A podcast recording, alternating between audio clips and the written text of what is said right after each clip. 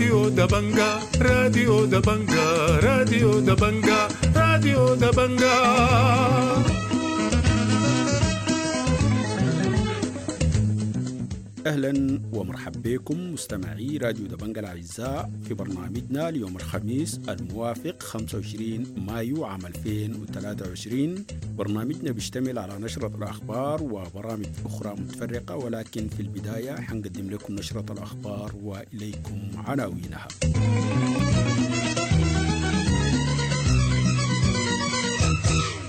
معارك عنيفة في بحر وأم درمان والخرطوم في اليوم الثاني للهدنة وإسقاط طائرة حربية في أم درمان نزوح وأوضاع إنسانية قاسية في زالينجي بوسط دارفور ونزوح وخسائر كبيرة جراء المعارك التي دارت مؤخرا. نزوح أكثر من مليون شخص ولجوء نحو 320 ألف شخص بسبب الحرب ووصول 3000 شخص من بينهم أجانب إلى بيي مقتل اثنين من المحامين واختفاء اثنين آخرين خلال الحرب الدائرة ووزارة الصحة تكشف عن مقتل 709 شخص.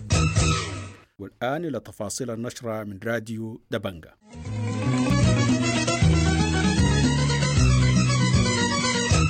تجددت المعارك العنيفة في أجزاء من بحر وأم درمان والخرطوم ظهر الأربعاء في اليوم الثاني للهدنة فيما أكد شهود عيان سقوط طائرة حربية في أم درمان بعد إصابتها.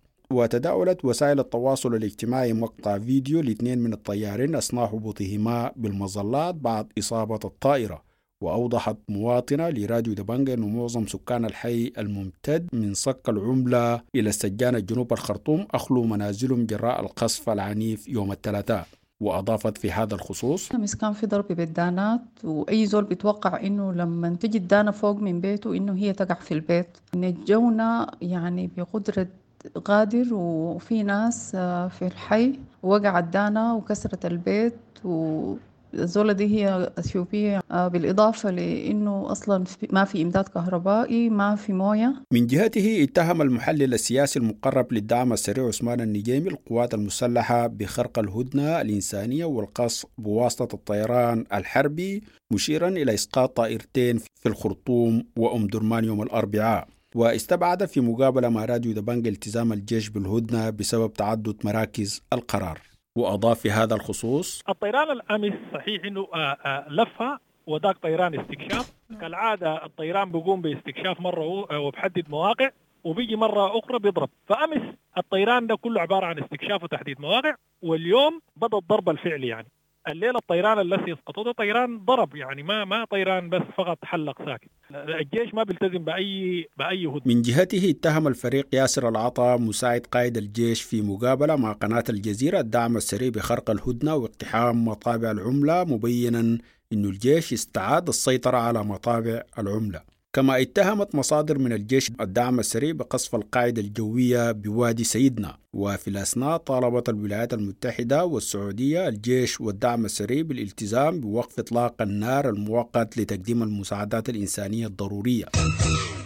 رصد تجار من سوق نيال الكبير وجود عدد من الجثث في العراء وعربات محروقة في محيط السوق صباح الأربعاء فيما شهدت المدينة هدوءا حذرا. وأظهرت فيديوهات حصرية لراديو دبنجا من سوق المدينة دمارا كبيرا للمحلات التجارية جراء القصف المتبادل بين الجيش والدعم السريع مع حرق عدد كبير من المحلات المشيدة من المواد المحلية كما أظهرت الفيديوهات آثار القصف على المحلات التجارية. وأشار مواطنون من المدينة إلى حركة نزوح من نيالة شمالا إلى نيالة جنوب كما استغل تجار الهدنة لنقل ما تبقى من بضائعهم من سوق نيالة الكبير إلى جنوب نيالة وأضاف تاجر في هذا الخصوص وضع غامض ما معروف ما في حلول قريبة. الناس السوق ده كله نقلوه كالري والأحياء الجنوبية دي.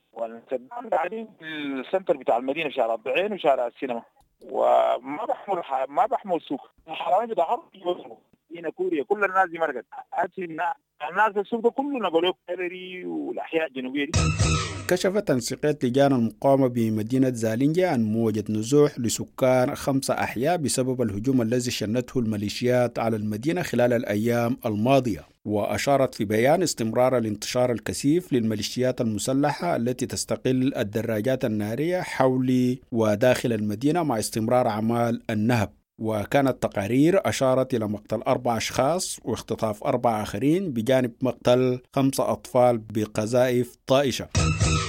شهدت مدينة الأبيض بولاية شمال كردفان يوم الأربعاء هدوءا عقب المناوشات التي شهدتها يوم الثلاثاء بين الجيش والدعم السريع فيما لا تزال الطرق القومية المؤدية إلى الأبيض من الناحية الجنوبية والغربية تحت سيطرة قوات الدعم السريع. وأفادت مصادر راديو دبنجا أن مدينة الأبيض وأطرافها شهدتا هدوءا تام خلال يوم الأربعاء وفتحت المحلات التجارية أبوابها بشكل اعتيادي عدا إغلاق البنوك والمؤسسات الرسمية.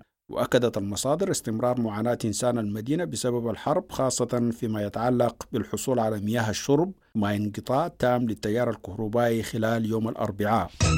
وصل حوالي 3000 شخص بينهم أجانب إلى منطقة أبيي المتنازع عليها السودان ودولة جنوب السودان منذ اندلاع الحرب في الخرطوم. كما لقي حوالي عشرة من مواطني أبيي حتفهم وأصيب العشرات في الخرطوم. وقال بلبك والدين سلطان عشائر دين كانوك لراديو دبنجا يوم الأربعاء إنه عادة العائدين إلى منطقة أبيي من الخرطوم جراء الحرب تتراوح أعدادهم ما بين 2 إلى 3000 شخص حتى الآن وأشار بلبك إلى وصول حوالي 300 شخص أجنبي من جنسيات مختلفة إلى بيي بسبب الحرب وأضاف بلبك دينكوال سلطان عشائر دينكونغوك لراديو دبنجا في هذا الخصوص. الراغبين بالعودة يرجعوا بدل ما يتجاذبوا بالوضعية الموجودة هناك. لأنه طبعا الوضعية دي ما ما شيء تكون مسؤول عنه. طبعا منطقة فيها حرب يعني ممكن تجيك حاجة طائفه بدون ما يكون قامتك دي واحد حاجة ثانية حياتهم المعيشيه صعبة لأنه ما عندهم ناس مساكين ما عندهم قروش ما عندهم مواد غذائيه يعني حتى في أسر بتنادوا بأنه ما لاقي لهم موية يشربوها يعني قطع في الحياة. كشفت منظمة الهجرة الدولية عن نزوح أكثر من مليون شخص نتيجة للحرب الدائرة. وقالت مصفوفة تتبع النزوح التابعة لمنظمة الهجرة الدولية في تقرير أنه أكثر من 319 ألف عبروا إلى دول الجوار وأشارت إلى الإبلاغ عن مواقع النزوح في 17 ولاية من أصل 18 ولاية في السودان حيث شملت جميع الولايات عدا شرق دارفور. من جهتها أكدت حكومة ولاية الجزيرة استضافة نحو 20 ألف نازح من الخرطوم بمراكز الإيواء والمدارس إضافة للمستضعفين بالمنازل. أكدت الحركة الشعبية قيادة الحلو أن أكثر من 100 ألف نازح وصلوا إلى مناطق سيطرتها بسبب الحرب الدائرة بين الجيش والدعم السريع. وقالت رانيا بابكر ونزا سكرتير الإعلام بحكومة إقليم جبال النوبة أن عدد النازحين الذين وصلوا المناطق المحررة بإقليم جبال النوبة بلغ حتى الآن 112734 نازح. وأشارت إلى وجود نحو 100 ألف من العالقين تم تسجيلهم لنقلهم إلى الولايات الأخرى وأكدت أنهم يعانون من عدم توفر وسائل الترحيل. كشفت الجبهة الديمقراطية للمحامين السودانيين عن مقتل اثنين من المحامين خلال المعارك الدائرة وهما سر عادل سنادة ومحمد بشير عبد القادر. وقالت الجبهة في بيان إنها رصدت فقدان اثنين من المحامين هما حسين اندنتوت وأسهري عثمان بابكر. وأشارت إلى الاعتداء على مكاتب عدد كبير من المحامين في كل من الخرطوم وأم درمان والخرطوم بحري حيث تعرضت للنهب والتدمير وسرقة مقتنيات المحامين وملفات موكليهم من المواطنين كما تم سرقة عدد كبير من أختام التوثيقات. كشفت وزارة الصحة الاتحادية عن ارتفاع عدد ضحايا الحرب حتى 22 مايو إلى 709 قتيل و 5424 حالة إصابة في 13 ولاية. وأشارت الوزارة في تقرير الاستلام الإمداد الطبي من أكثر من عشر جهات دولية وإقليمية وانتظام توزيع الإمداد للولايات وأكدت انتظام الخدمات الطبية بولايات السودان المختلفة ما عدا ولاية الخرطوم وبعض ولايات دارفور. وصف رضوان نويصر خبير الأمم المتحدة المعني بحقوق الإنسان في السودان مستوى معاناة المدنيين بسبب الحرب المهين والمأساوي. وقال نويصر في تعميم صحفي إنه استمع إلى روايات وصفها بالمفزعة من أطباء يعانون من الجوع في المستشفيات مع عدم توفر الأدوية والوقود. كما استمع إلى شهادات عن تشريد المدنيين ونهب المنازل من قبل المقاتلين وتشتت العائلات وإطلاق النار على أشخاص أثناء محاولتهم الفرار وعن الفوضى على الحدود. وأشار إلى إبلاغه بتزايد مزايم حالات الاغتصاب على أيدي رجال يرتدون الزي الرسمي وعن جثث تركت في الشوارع لعدة أيام يخشى أقاربها أن يتم إطلاق النار عليهم إذا حاولوا انتشالها. وصف مفوض الأمم المتحدة السامي لحقوق الإنسان فولكر تورك ما يحدث في السودان بأنه مفجع ودعا طرفي القتال إلى حماية المدنيين. وأوضح تورك أنه مكتبه تلقى تقارير عن استخدام طائرة مقاتلة واشتباكات في العاصمة الخرطوم الليلة الماضية رغم وقف إطلاق النار. وقال ترك في تصريحات صحفية في جنيف كثير من المدنيين محاصرون فعليا في مناطق تشهد قتالا بلا هوادة. طالب نحو 4000 من اللاجئين السوريين الذين فروا من الخرطوم إلى بورسودان بالإسراع في إجلائهم. وقال أحد اللاجئين السوريين لراديو دبانج أنه معظم اللاجئين الذين قدموا إلى بورسودان من النساء والأطفال وأنهم يعيشون أوضاع إنسانية سيئة بسبب ارتفاع درجات الحرارة والرطوبة مع عدم توفر الغذاء لمعظمهم. وأضاف في هذا الخصوص عددنا يتراوح من بين 3000 إلى 4000 سوري. الأغلبية تكون من أسر وأطفال. ونساء والأطفال مع الجو هذا أنت حر ورطوبة وسخانة. إحنا ناشد كل مسؤولين. لقوا حل يا أخي إجلاء مشونا وفي ناس والله ما عندها حق أكل ما عندها.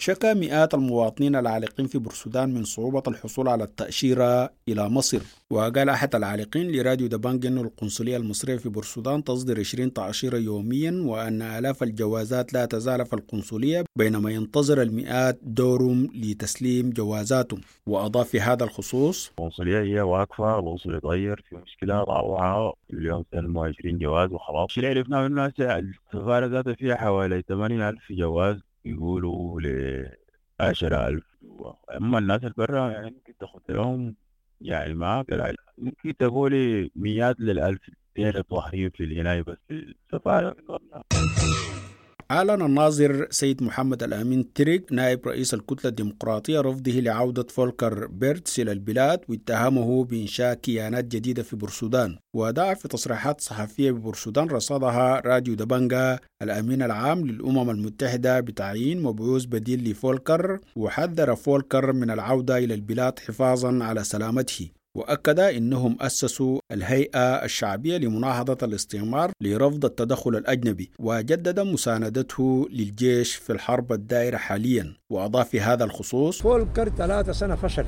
بنقول ما تجدد للفولكر. فولكر جاء من الخرطوم فاعتبرناه ضيف أكرمناه لكن اشتغل شغل بإنشاء تنظيمات جديدة.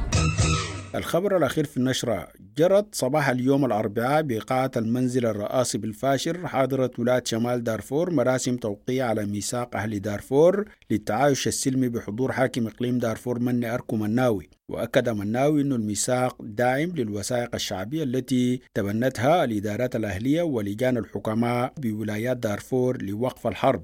وناشد طرفي الصراع بالالتزام باتفاقية جدة لوقف إطلاق النار من أجل إيصال المساعدات الإنسانية.